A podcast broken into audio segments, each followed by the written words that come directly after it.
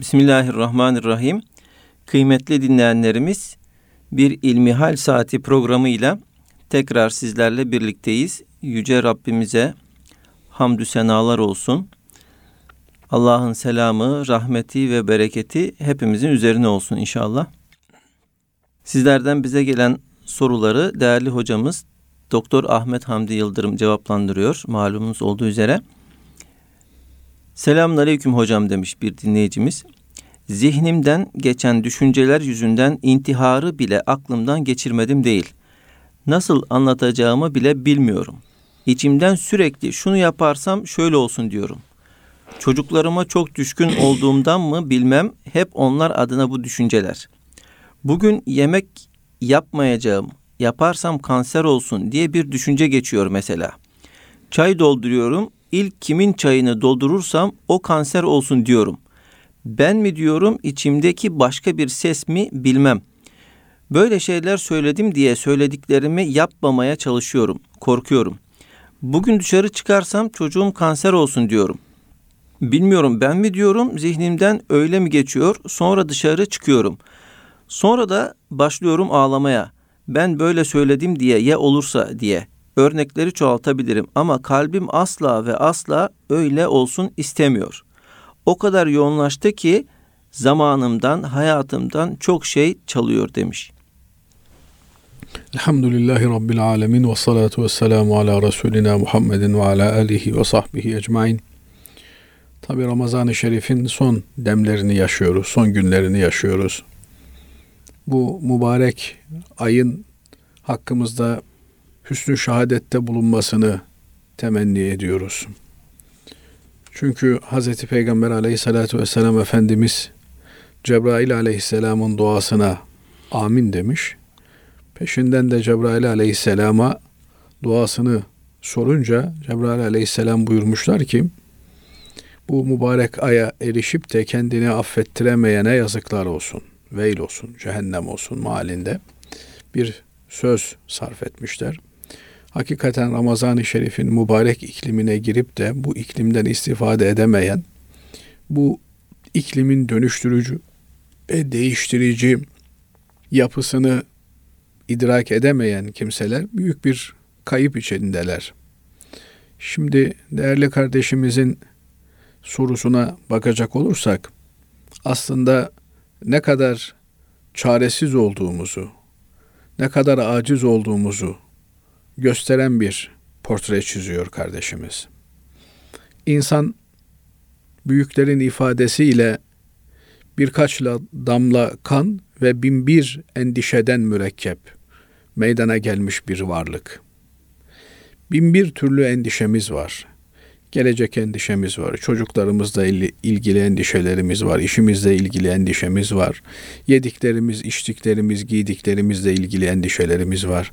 Değil mi? Saatlerce aynanın önünde bekliyor insanlar. Orasını düzeltiyor. O gömleğini değiştiriyor. O şeyini değiştiriyor. Acaba insanlar beni beğenecekler mi? Acaba renkler uyumlu mu? Acaba şöyle mi? Acaba yakıştı mı?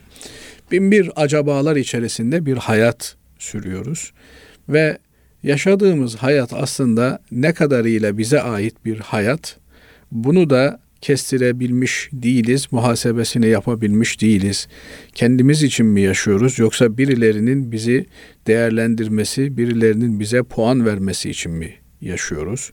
Podyuma mı çıkıyoruz yoksa hayatımızı yaşamak üzere sokağa mı çıkıyoruz? Bunlarla ilgili sualleri, soruları çoğaltabildiğiniz kadar çoğaltabilirsiniz. Dolayısıyla kendi kendimizi bir girdabın içerisine sokuyoruz. Rahat, huzurla yaşanabilecek olan bir hayatı çilelerle, endişelerle, acabalarla, tedirginliklerle yaşar hale geliyoruz. Böyle bir yaşantı da beraberinde çok daha ötesinde bir takım soruları bize dikte ediyor ki bunların açmazları içerisinde bocalayıp duruyoruz. Dolayısıyla hastalık belli. Tedirginlik hastalığı, endişe hastalığı. Efendim insanlarla ilgili ön yargılar ve çaresizliğimizi bu şekilde dile vuran iç isyanlarımız söz konusu. Oysa bir mümin her şeyin Allah'ın takdiriyle olduğuna inanan bir insan. Hayrın ve şerrin Allah'ın yaratmasıyla meydana geldiğine inanan bir insan. Kadere inanan bir insan her türlü endişeden kendisini kurtarabilmiş olan insandır. Endişelerimizin, tedirginliklerimizin gelecekle ilgili efendim beklentilerimizin ve sıkıntılarımızın kaynağı kadere olan inancımızdaki zafiyettir. Bazıları kader inancı insanları atalete sevk eder, tembelliğe sevk eder. Efendim kalkınamamamızın sebebi kader inancımızdır vesaire diye zırvalarlar. Oysa tam aksine kadere olan inanç bizi daha üretken hale getirir. Daha hızlı karar alma imkanını sağlar. Nihayetinde her şeyin Allah'ın takdiriyle olduğuna inandığımıza göre adaca, atacağımız cesur adımlarda geri adım atmak yerine daha ileriye doğru üretken kararlar verebilecek bir yapıya bizleri götürür.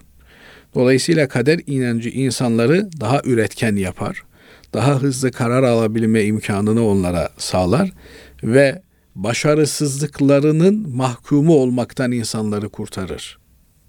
Ben elimden geleni yaptım ama takdirde böyleymiş. Bu başarısızlık beni kenara itmemeli. Ben çalışmaya devam etmeliyim, üretmeye devam etmeliyim.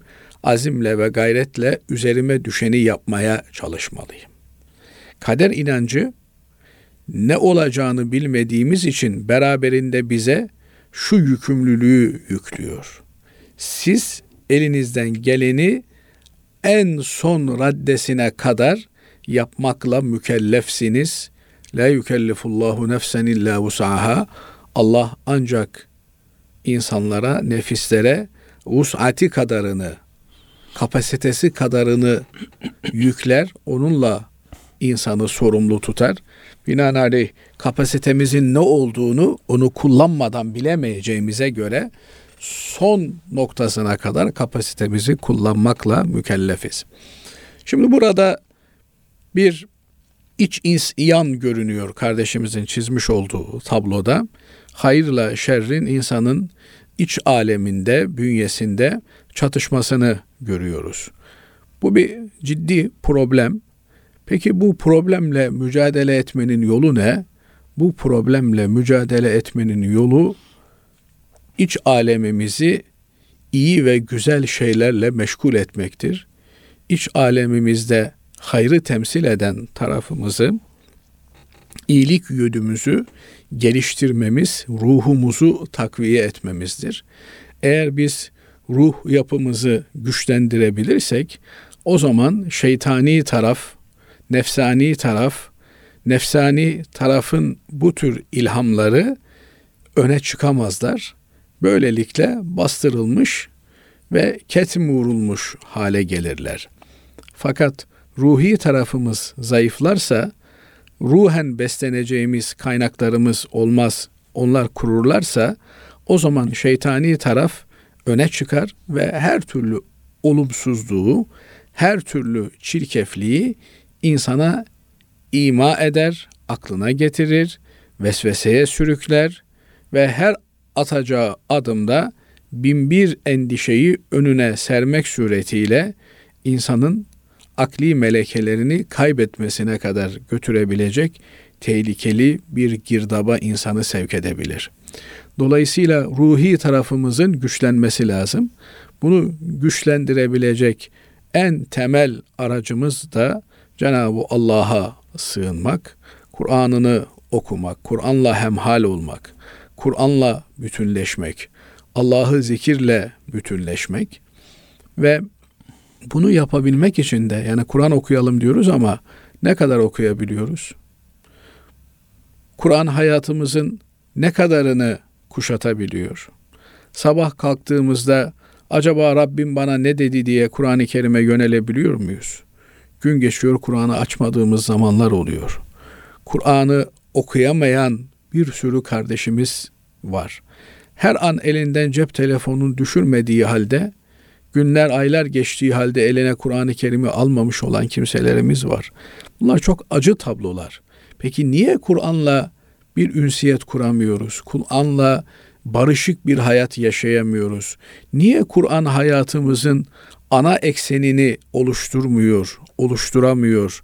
Yani bu noktada bizim problemimiz ne diye baktığımızda Hz. Osman Efendimizin güzel bir sözü aklımıza geliyor.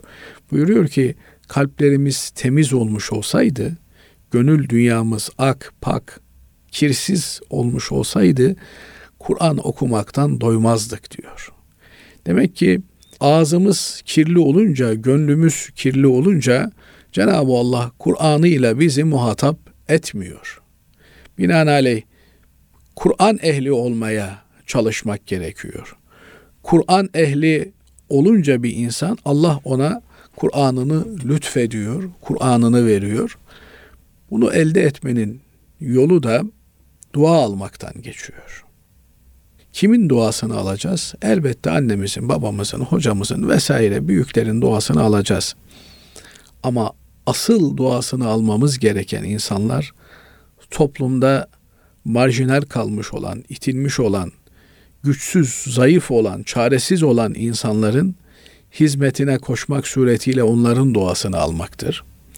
Bir yetimin başını okşamak suretiyle onun duasını almaktır.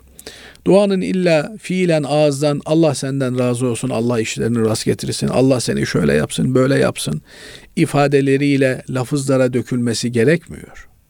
Siz Allah için bir iş yapabilirseniz, bir muhtacın ihtiyacını giderebilirseniz, dertli bir insanın derdini alabilirseniz, sıkıntısını giderebilirseniz, o size tebessümle baktığında veya onun iç alemini rahatlattığınızda o muazzam bir dua olarak size yansır.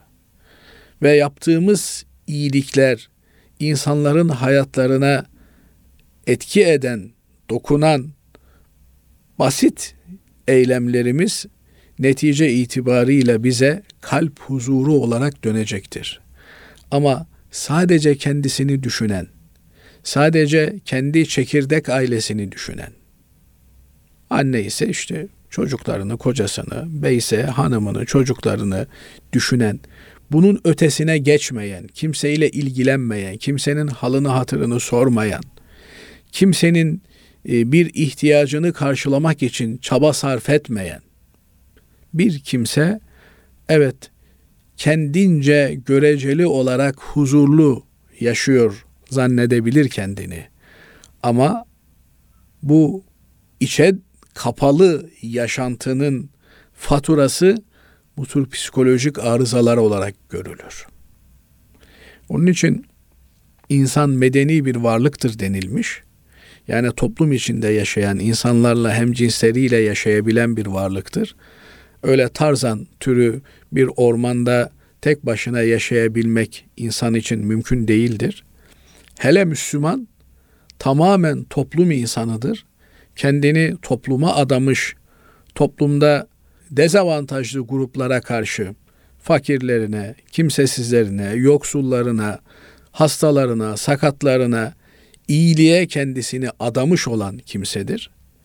Bunu söylerken yani birine yaptığımız iyilik evet onun belki hayatında bir değişiklik meydana getirebilir. Onun psikolojik, maddi problemini çözmeye yönelik olabilir. Ona bir fayda sağlar ama asıl iyilik neticesinde elde edilen kar, avantaj, fayda, yarar iyiliği yapan kimseyedir.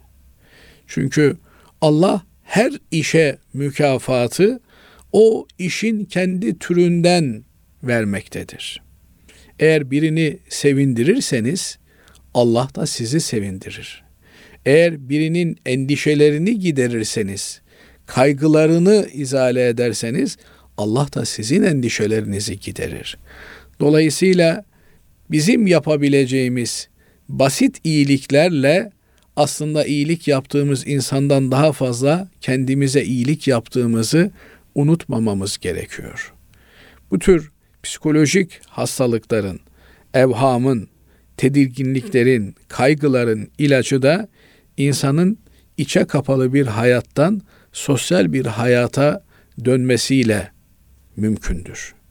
Bu yönüyle kardeşimize sosyalleşmesini ve etrafındaki muhtaçlarla ilgilenmesini, neticede de Kur'an-ı Kerim'le hemhal olmasını, Allah'ın zikriyle meşgul olmasını. Çünkü eğer iç alemimizi iyi, güzel, hak olan şeylerle meşgul etmezsek, şeytan boş bulduğu yeri derhal dolduracaktır ve bizim hakla, hakikatle meşgul etmediğimiz zihnimiz, gönlümüz, iç alemimiz bu tür batıl düşüncelerle istila edilecek, kuşatılacak, işgal altına alınacaktır. Bunun neticesinde de işte bu tür e, olumsuz düşünceler insanı istila ederler. Allah muhafaza etsin. Biraz daha yoğunlaştığında insan e, varlığıyla ilgili bir anlamsızlığa doğru gider. Bakın değerli hocam, kaç sene yaşarsanız yaşayın, 3 sene yaşadınız, 10 sene yaşadınız, 100 sene yaşadınız. Öldükten sonra Aa filan 90 yaşında öldü, 100 yaşında öldü, 60 yaşında öldü diye insanlar sizi hatırlamıyorlar. Neyle hatırlanıyoruz? Şu güzel işi yapmıştı veya şöyle bir kötü huyu vardı diye amellerimizle hatırlanıyoruz. Yaptığımız işlerle hatırlanıyoruz. Nihayetinde Cenab-ı Allah da kıyamet gününde bize kaç sene yaşadın diye sormayacak. Bunlar basit hesaplar, nüfus kütüğünden ortaya çıkan hesaplar. Ne yaptın ve ne yapmadın hesabını bize soracak. Binaenaleyh o güne bugünden hazırlıklı olursak bu tür basit endişeleri bertaraf etme imkanı olur. Düşünün şimdi çok ağır bir yaralı hastanın işte tırnak battı tedavisiyle mi meşgul olur doktorlar yoksa asıl komplikasyonlarla asıl problemli olan yönle mi meşgul olur? Eğer derdimizi büyütürsek, derdimizi ahiretimiz yaparsak, endişemizi ahiret hayatımız olarak koyarsak bu tür basit endişeler hayatımızda yer edinemezler. Ama biz eğer basit şeyleri problem etmeye başlarsak o problemler daha basitine doğru küçülerek önümüze çıkar ve bir olan problemimiz binlerce problem halinde, problem yumağı halinde gözümüzde büyür de büyür. Allah'a sığınmak, vesveseden Allah'a koşmak gerekiyor. Cenab-ı Allah bu kardeşimize yardım etsin. İnşallah asıl derdimize dönmek suretiyle bu tür basit endişelerden kurtulma imkanı buluruz. Allah razı olsun değerli hocam. Ee, diğer bir soru şöyle. Yatırım amaçlı alınan gayrimenkulün zekatı olur mu? Soru devam ediyor. Devre mülk zekata tabi midir yoksa yazlık statüsünde mi değerlendirilir? Şimdi zekat en önemli ibadetlerimizden bir tanesi. Cenab-ı Allah Kur'an-ı Kerim'de namazı zikrettiği yerde zekatı, zekatı zikrettiği yerde namazı genelde zikrediyor. Evet. Dolayısıyla namaz ve zekat birbirinden ayrılmaz. İki önemli ibadetimiz. Biri bedeni ibadet dediğimiz, bedenle yaptığımız ibadet, namaz ibadetimiz. Biri de mali ibadet dediğimiz, mal varlığımızla yaptığımız bir ibadet. Dolayısıyla zekat ibadeti hakikaten çok önemli bir ibadet. Bununla ilgili özellikle de zekat mükellefi olduğunu düşünen kardeşlerimiz tarafından iyi okumalar yapılmalı. Hoca efendilerle oturup nasıl bir ticaret işletmesi olan bir kimse muhasebeci tutuyor, muhasebecilerle oturuyor, devlete ödeyeceği vergiyi hesap ediyorsa aynı şekilde zekat mükellefi olduğunu düşünen bir kimse de bir hoca efendiyle oturmalı, zekatın detaylarını, ayrıntılarını onunla birebir görüşmeli. Aksi halde bir takım yanlışlar yapılabiliyor ve yapılan bu yanlışlar da kıyamet günü hesabını verebileceğimiz şeyler olmadığından dolayı faturası ağır maliyetlere yol açabiliyor. Değerli kardeşimizin sorusuna gelince Yatırım demek kar amaçlı yapılan bir işlem demek. Binaenaleyh kar amaçlı yapılan işlemleri biz ticaret olarak değerlendiriyoruz. Nasıl bir e, markette e, market sahibi 3'e alıyor, 4'e satıyor, bir ticaret yapıyor, kar elde ediyor, kazanç elde ediyorsa efendim bir yerden bir gayrimenkul almış, arsa almış. Bugün burayı ben 3'e aldım ya işte yarın öbür gün burası değerlenir 5'e satarım diye düşünüyorsa bir kimse bunu ticari maksatla almış demektir. Kar etme maksadıyla almış demektir. Yatırım amacıyla almış demektir. Buranın da yıllık zekatının verilmesi gerekir. Burada tabi işleyen bir müessesede zekatı verirken alış fiyatı, satış fiyatı hangisi üzerinden zekatı hesaplayacağımız meselesiyle ilgili alimlerimiz diyorlar ki satılan mal o gün tedarik edilecek, alınacak olsa iş sahibine, iş yeri sahibine kaça mal oluyorsa onun üzerinden zekat verilir. Söz konusu işte diyelim ki bir kardeşimiz lastik ticareti yapıyor. Lastiği 10 liraya almış, stoklamış. E bugün lastiği alacak olsa 12 lira, satış fiyatı 15 lira. 12 lira üzerinden hesap edecek ve deposunda ne kadar varsa onların e, zekatını hesap etmek suretiyle kırkta birini zekat olarak verecek kabaca ifadesiyle. Binaenaleyh bu tür işleyen bir müessesede fiyatlar belli olduğu için burada sıkıntı yok ama bir gayrimenkulün fiyatı, bir arsanın fiyatı satılmadıkça ortaya çıkmıyor. İşte öyle olabilir ki 2000 liraya aldığınız bir yer piyasa durmuş, piyasada tedirginlik varsa 1000 liraya bile elden çıkartamayabilirsiniz. Ama piyasa rahatsa 2000 e, liraya aldığınız yer bugün 3000 liraya satıyorum deseniz işte peynir ekmek gibi satılabilecek de olabilir.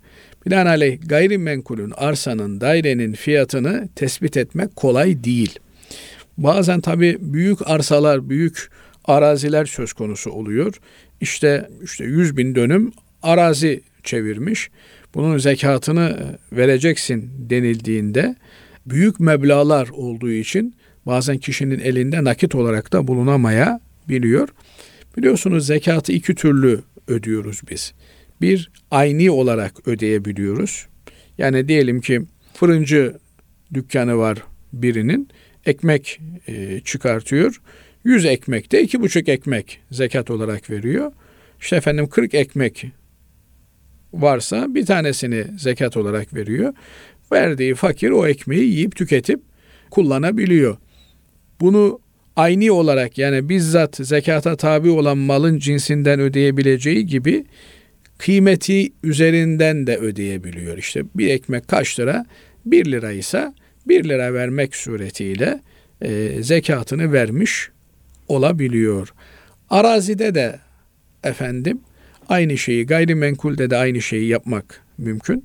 100 metrekare bir arsası varsa eğer fiyatını tespit edebiliyorsa ki fiyatı tespit etmenin yolu da üç tane emlakçıya, bölgedeki emlakçıya sorarsanız acilen ben bu arsamı satmak istiyorum. Kaç liraya e, gider?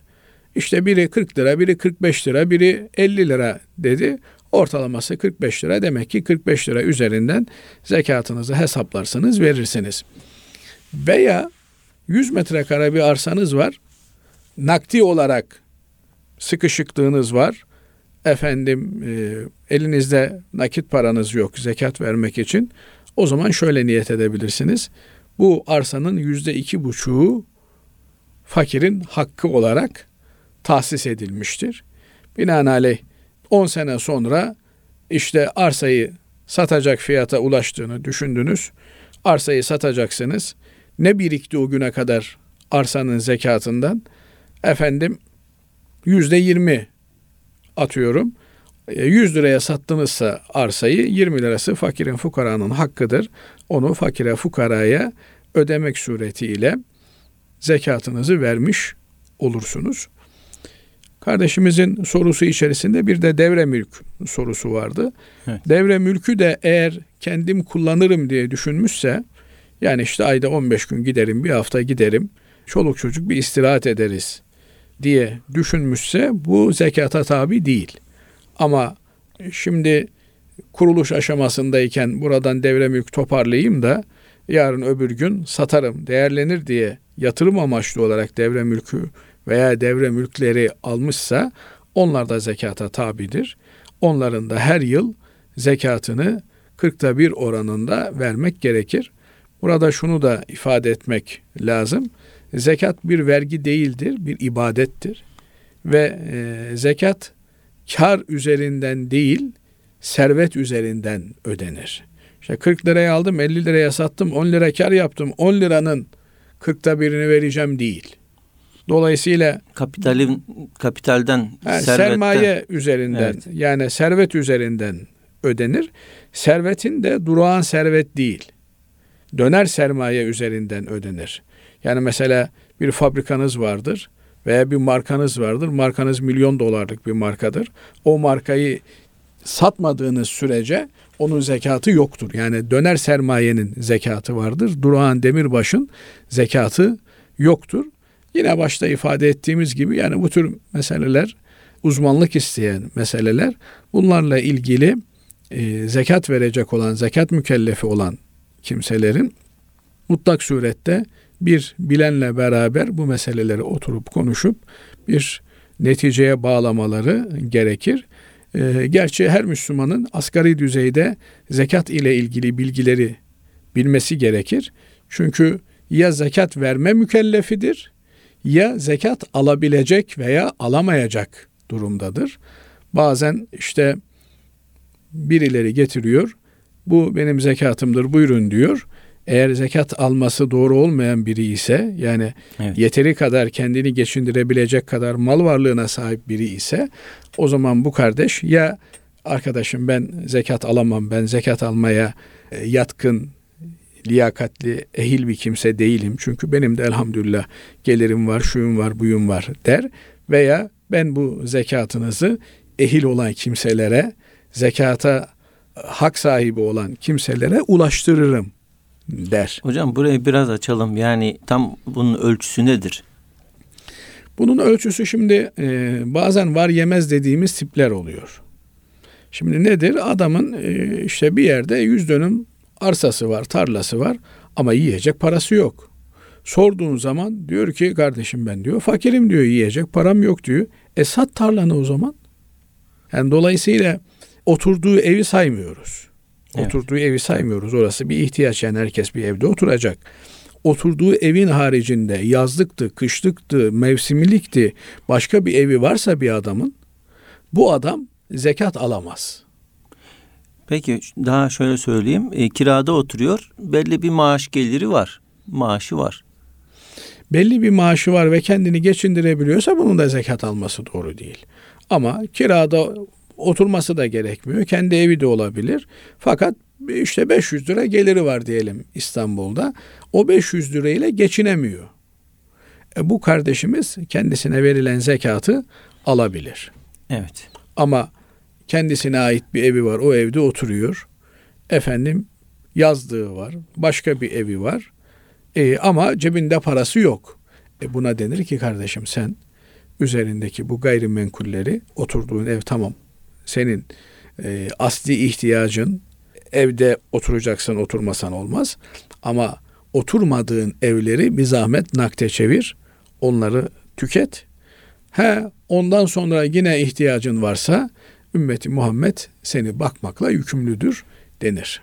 Bir de şöyle bir şey e, çok yaygın ben etrafımda görüyorum. E, Yani e, öğrenciye her türlü zekat verilir tarzında bir şey var. Bir anlayış var. Yani bazen oluyor ki yani öğrencinin babası, ailesi zengin olmuş oluyor. Ama yok illa öğrenciye hani verilir tarzında bir anlayış da var. Bu doğru mu hocam? Öğrenci muhtaçsa verilir ama muhtaç değilse verilmez.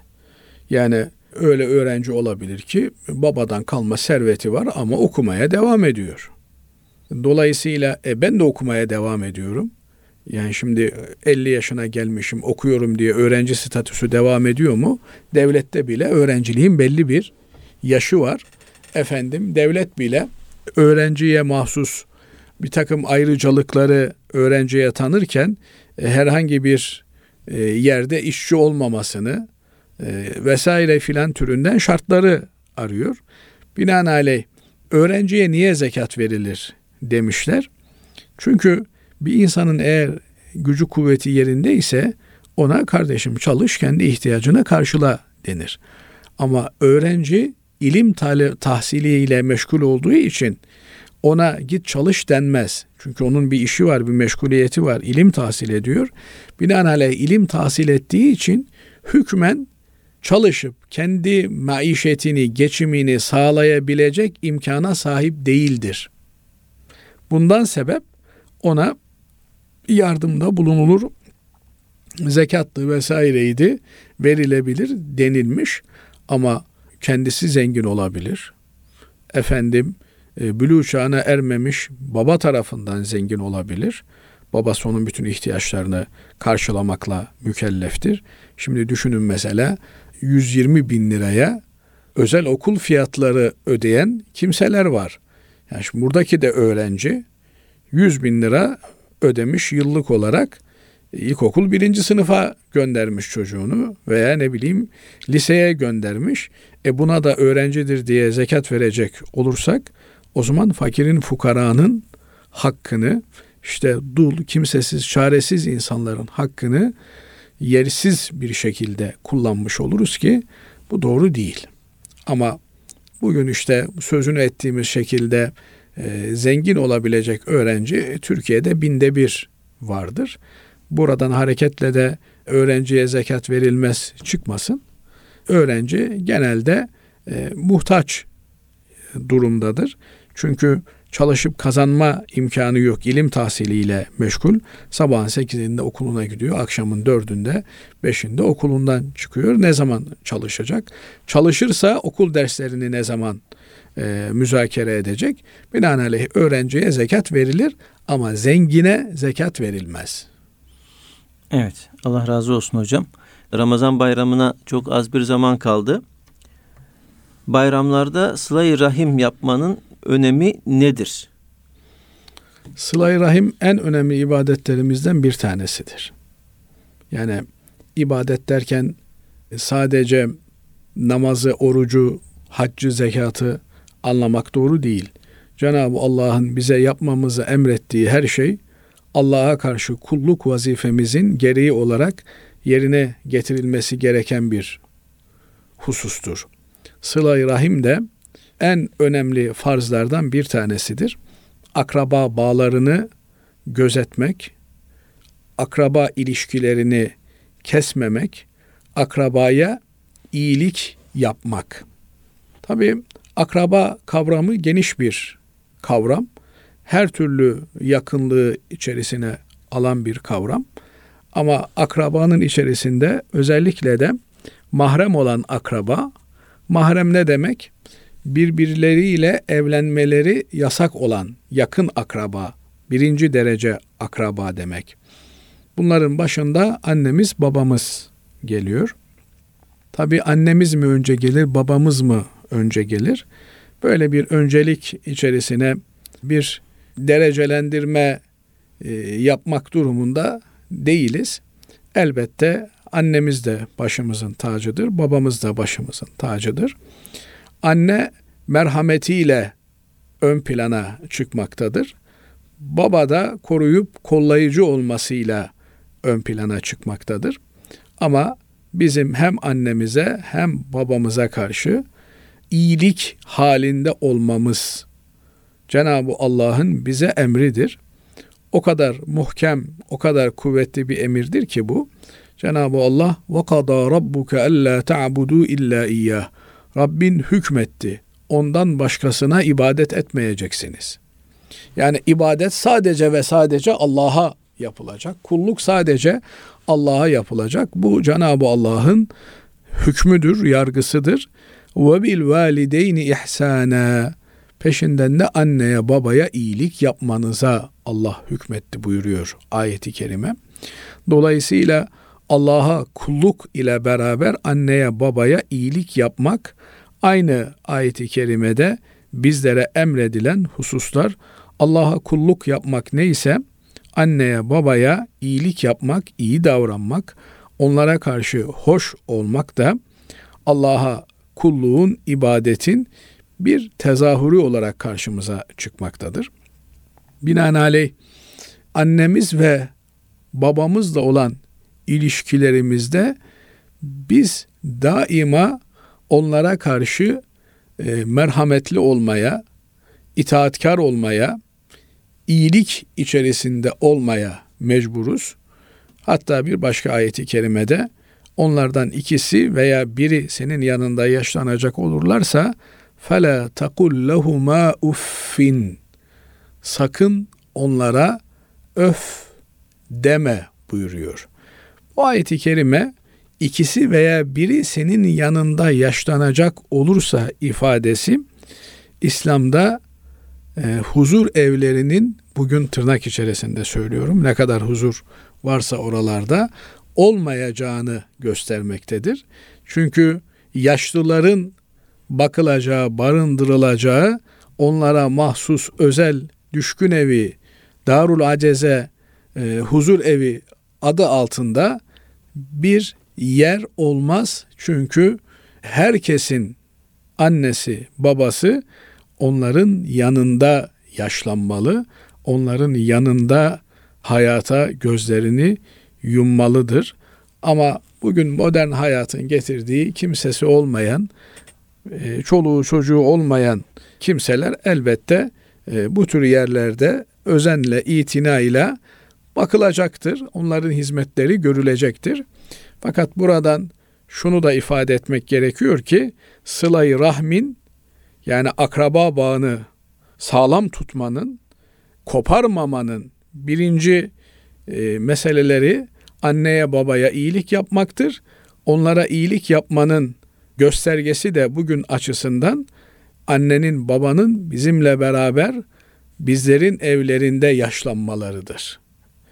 Dolayısıyla eğer bizi dinleyenlerden olmaz ya şayet annesi babası işte düşkün evinde, huzur evinde, Darul Aceze'de, şurada burada olan kimseler varsa onların ilk yapmaları gereken şey annelerini, babalarını evlerine almalarıdır. Sıla-i Rahmin birinci ayağı muhtaç olan anneye, babaya hizmette kusur etmemek, onlara hizmete kendimizi adamaktır. İkinci derece tabi kendi ailemiz içerisinde kardeşlerimiz, abilerimiz, kardeşlerimiz, ablalarımız gelmektedir. Efendimiz Aleyhisselatü Vesselam kimin iki kız kardeşi olur da ona iyi davranırsa Allah ona cenneti müjdeler malinde bir hadisi şerifi bulunmaktadır. Dolayısıyla akraba bağlarını güçlendirmenin en önemli ayaklarından bir tanesi de kardeşler arasındaki ilişkiyi, bağı güçlendirmektir. E, ziyaretleşmeleri yapmaktır. Bugün yine maalesef karayan yaralarımızdan bir tanesi özellikle de miras meseleleri yüzünden kardeşler arasında çıkan tartışmalar, ihtilaflar, küslükler vesairelerdir. Bunlar sılayı rahmin, akrabalık bağını canlı ve diri tutmanın asla kabul etmeyeceği durumlardır. Dolayısıyla Allah bize akrabalık bağını korumamızı emrettiğine göre ne yapıp edip akraba olmanın gereğini ifa etmemiz gerekmektedir. Bunun için eğer fedakarlık yapmak gerekiyorsa kendimizden bu fedakarlığı yapmak suretiyle bir adım atmalıyız. Muhakkak suretle önce kardeşler arasında bir küslük varsa onu telafi etmeliyiz. Yine tabi bu küslük bir kuşak sonra amcalara, halalara, teyzelere karşı bir küslüğe yol açabiliyor. Bunları da bertaraf etmeye gayret etmeli. Küs olduğumuz, konuşmadığımız, gidip gelmediğimiz hiçbir akrabamızın kalmaması gerekiyor. mutlak surette zaman zaman onları arayıp sormalı. Bir ihtiyaçları varsa, bizim giderebileceğimiz, yapabileceğimiz bir ihtiyaçları varsa o ihtiyaçlarını karşılamaya bakmamız gerekiyor. Çünkü sılayı rahim demek sadece telefonla aramak veya gidip e, elini öpmek demek değil. Sıla-i Rahim akrabanın ihtiyacını öncelikli olarak karşılamak, onların sıkıntılarını bertaraf etmektir. Niye? Çünkü akraba birbirinin iç dünyasını bilir. Asıl ihtiyaç sahipleri akraba arasında gözetilip kullanılmalıdır. Zira yabancı bir kimse ben muhtacım dese muhtaç mıdır değil midir tereddüt edersiniz bilemeyebilirsiniz. Ama akrabanızın, yakın ilişkide olduğunuz kimselerin gelirini, giderini üç aşağı beş yukarı tahmin edebilir. Onun ihtiyacının olup olmadığını daha rahat belirleyebilirsiniz. Bu yüzden akrabaların birbirlerine zimmetlendiği, birbirlerinin ihtiyaçlarını gidermeleri hususunda güçlü emirlerin geldiğini Cenab-ı Allah'tan, Hazreti Peygamber Efendimiz'den emirlerin olduğunu biliyoruz. Bu akrabalık bağlarındaki ihmaller asla affedilebilecek ihmaller değildir. Bayramlar da bu küslüklerin, dargınlıkların, ayrışmaların onarılabileceği, telafi edebileceği tabiri caizse bahaneyi bize veren muazzam fırsatlardır. Bayram münasebetiyle küs olsan gidersin, yakın akrabanın evini ziyaret edersin. Eğer halin vaktin müsaitse bir hediye götürürsün, çikolata götürürsün, tatlı götürürsün, meyve götürürsün. Efendim durumuna uygun bir hediye götürebilirsin. Yine halin vaktin müsaitse çocuklarına harçlık, bayramlık verebilirsin. Dolayısıyla e, akrabanın gönlünü almaya, onların sıkıntılarına merhem olmaya gayret edersin. Hz. Peygamber aleyhissalatü vesselam Efendimiz kim ömrünün uzun olmasını, ecelinin gecikmesini istiyorsa akraba ziyaretinde bulunsun diyor. Kim rızkının bol olmasını istiyorsa akrabalık bağlarını korusun diyor. Burada demek ki akraba ilişkilerini canlı tutmanın, sağlam tutmanın, akraba hukukunu gözetmenin insanın maddi manevi yapısına işaret ediliyor. Dolayısıyla insanın e, hem ömrü uzamış olur hem de rızkı bollaşmış olur. Peki nasıl uzar ömrü? Allahu alem. Hazreti Peygamber Efendimiz ömrü uzar diyor. 20 yıl yaşayacağına 25 yıl yaşar. Ama nasıl olur bu iş? O bilemediğimiz bir meseledir. Bazı alimlerimiz ömrü bereketlenir diyor. Az zamanda çok işler yapmaya muvaffak olur diyor. Fakat bilemediğimiz bir sırrının olduğu aşikardır burada. Hakikaten uzun yaşamak isteyen kimse akrabalarıyla olan ilişkilerini canlı tutmaya gayret etmeli. Bayramlar bunun fırsatlarını bize veriyor. Ne kadar sıklıkla akrabamızı arayıp sormalıyız diye bir soru eğer dinleyicilerimizin aklına geliyorsa böyle bir periyot yok. Her aklımıza geldiğinde arayıp sormalıyız. Ama bayramlar bunun birer vesilesini teşkil etmektedir. Ee, anne baba iş söz konusu olduğunda onlar az önce de ifade ettiğimiz gibi eğer e, sağlık sıhhatleri yerindeyse kendi evlerinde e, kalmak istiyorlarsa sık sık arayıp sormalı, ihtiyaçlarını gidermeliyiz. Ama sıhhatleri el vermiyor, bakıma muhtaç hale gelmişlerse onları e, efendim huzur yurtlarında senede bir ziyaret etmek değil, kendi evimizde barındırmalı ve kendi evimizde ihtiyaçlarını görmeliyiz. Dolayısıyla bunun belli bir limiti yok. Sabah akşam her aklımıza geldiğinde arayıp sormalı, hal ve hatırını gözetmeliyiz. Bazı anne baba vardır çocuğunun hiç yanından ayrılmasını istemez. Bazıları vardır zaman zaman gelip gitmesinden hoşlanır. Duruma göre davranmak gerekir. Akraba denildiğinde öncelikli olarak mahrem olan akrabayı kastediyoruz. Mahrem olmayan akraba kimlerdir diye soracak olursanız işte amca çocukları, hala çocukları, teyze çocukları vesaireler, yengelerimiz bunlar mahrem olmayan akrabalarımızdır. Bunların da tabii ihtiyaçları söz konusuysa ihtiyaçlarını karşılamak bir Müslüman olarak vazifemizdir, boynumuzun borcudur. Fakat bunlarla olan ilişkilerimiz mahrem olan akrabalarımızla ilişkilerimiz kadar senli benli değildir. Daha resmi bir düzeydedir. İşte mahrem olan akrabamız kadınsa erkekler açısından söylüyorum elini öpebiliriz. Özellikle de yaşlıysa bazen genç olabiliyor. Gençlerle görüşmelerimizde de elini öpebiliriz. Ama sık sık görüşmediğimiz kimselerse e, bu hususta da dikkatli olmakta fayda var. Ama mahremiyet ilişkisi olmayan akrabalarımız onlarla selamlaşırız. Hal hatırlarını sorarız ama belli bir resmiyet içerisinde bu olur. El tutma, el öpme gibi bir ritüele girmeyiz.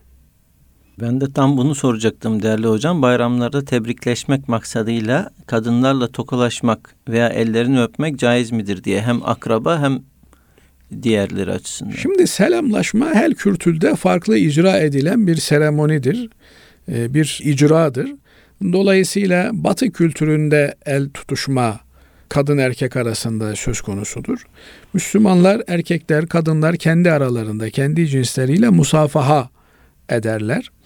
Binaenaleyh musafaha hakikaten insandaki psikolojik sıcaklığı da temin eden, bireyler arasındaki uzaklığı telafi eden bir vasıtadır.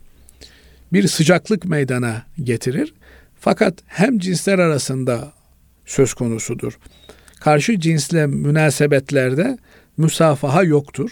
Eğer akrabamızsa selamlaşma vardır veya toplu bir durumda iseler selamlaşma vardır. Bizim asıl karşı karşıya geldiğimizde icra edeceğimiz seremoni tabiri caizse selamlaşmadır. Esselamu aleyküm ve aleykümüsselam türünden ifadelerle Cenab-ı Allah'tan esenlik, dirlik, selamet dilemektir. Musafaha efendim çok uzaktan gelmiş olan bir kimse ile çok nadiren yapılabilecek bir ritüeldir.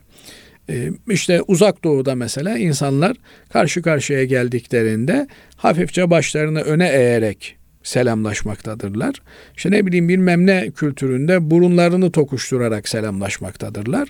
Batı kültürü kendi kültürünü egemen kılmak istediği için işte ben nasıl selamlaşıyorsam sen de öyle selamlaşacaksın diye bir dayatmanın içerisinde olduğundan dolayı tokalaşmayı bir mecburiyet olarak görmektedir. Ama bizim kültürümüzde selamlaşmak Esselamu Aleyküm ve Rahmetullah ve Aleykümüsselam ve Rahmetullah türünden ifadelerle icra edilir. Bunun haricinde eğer mahremiyet ilişkisi varsa işte bir insan annesinin elini öper, babasının elini öper, efendim teyzesinin, halasının elini öper. Ama bunu işte ben büyüğüm sen küçüksün türünden böyle bir şeye dökmek de doğru değildir. Asıl olan bizde selam söz ile verilir ve e, selam yeterlidir. Evet. Allah razı olsun değerli hocam. Kıymetli dinleyenlerimiz e, programımız burada sona eriyor. Yani bu vesileyle özür dilerim. Evet. Biz de değerli dinleyenlerimizin bayramını şimdiden tebrik ederiz. Evet. Dualarına bizleri de katmalarını rica ederiz. Bu arada tabi unutmadan şunu da söyleyeyim. Biliyorsunuz Ramazan-ı Şerif'i idrak etmenin bir teşekkürü olarak, şükranesi olarak bayram namazına giderken sadakayı fıtır dediğimiz bir bedel ödüyoruz. Eğer bunu geciktirmiş olan kardeşlerimiz varsa bugünler tam sadakayı fıtrın evet. verileceği günler sadakayı fıtırlarımızı vermeye gayret edelim efendim Suriyeli kardeşlerimize verebiliriz. Suriye'nin içerisine e, ulaştırılmak üzere gönderebiliriz. Sadakayı fıtır vaciptir ve e, hali vakti yerinde olan her bireyin ödemesi gerekir. Özellikle de aile reislerinin hem kendileri için hem bakmakla yükümlü oldukları kimselerin adına sadakayı fıtır vermeleri gerekir. Nedir sadakayı fıtır? İşte asgarisi 20 lira Diyanetimiz ilan etti. Olmak üzere e, üstünün sınırı yok. Eğer rahat yaşayan bir aile aile ise adam başı 200 lira verebilir. İşte 5 nüfuslu bir aile ise 1000 lira sadakayı fıtır olarak fakire fukaraya verebilir. Bir kişiye de verebilir. Nedir bundan e, maksat amaç? Bayramda herkes mutlu olsun. Herkesin yüzü gülsün. Aç açık kimse kalmasın. İnşallah Ramazan-ı Şerif bayramını güvenlik içerisinde, emniyet içerisinde, huzur içerisinde, ibadet içerisinde geçirmeyi Cenab-ı Allah cümlemize nasip eder derim. Sözünüzü kestiğim için Estağfurullah. Aynı duygu ve de düşüncelerle e, ben de tüm dinleyenlerimizin Ramazan bayramını kutluyorum, tebrik ediyorum. Yüce Rabbimiz bizi daha nice güzel bayramlara ulaştırsın diyorum. Allah'a emanet olunuz. Hoşçakalın.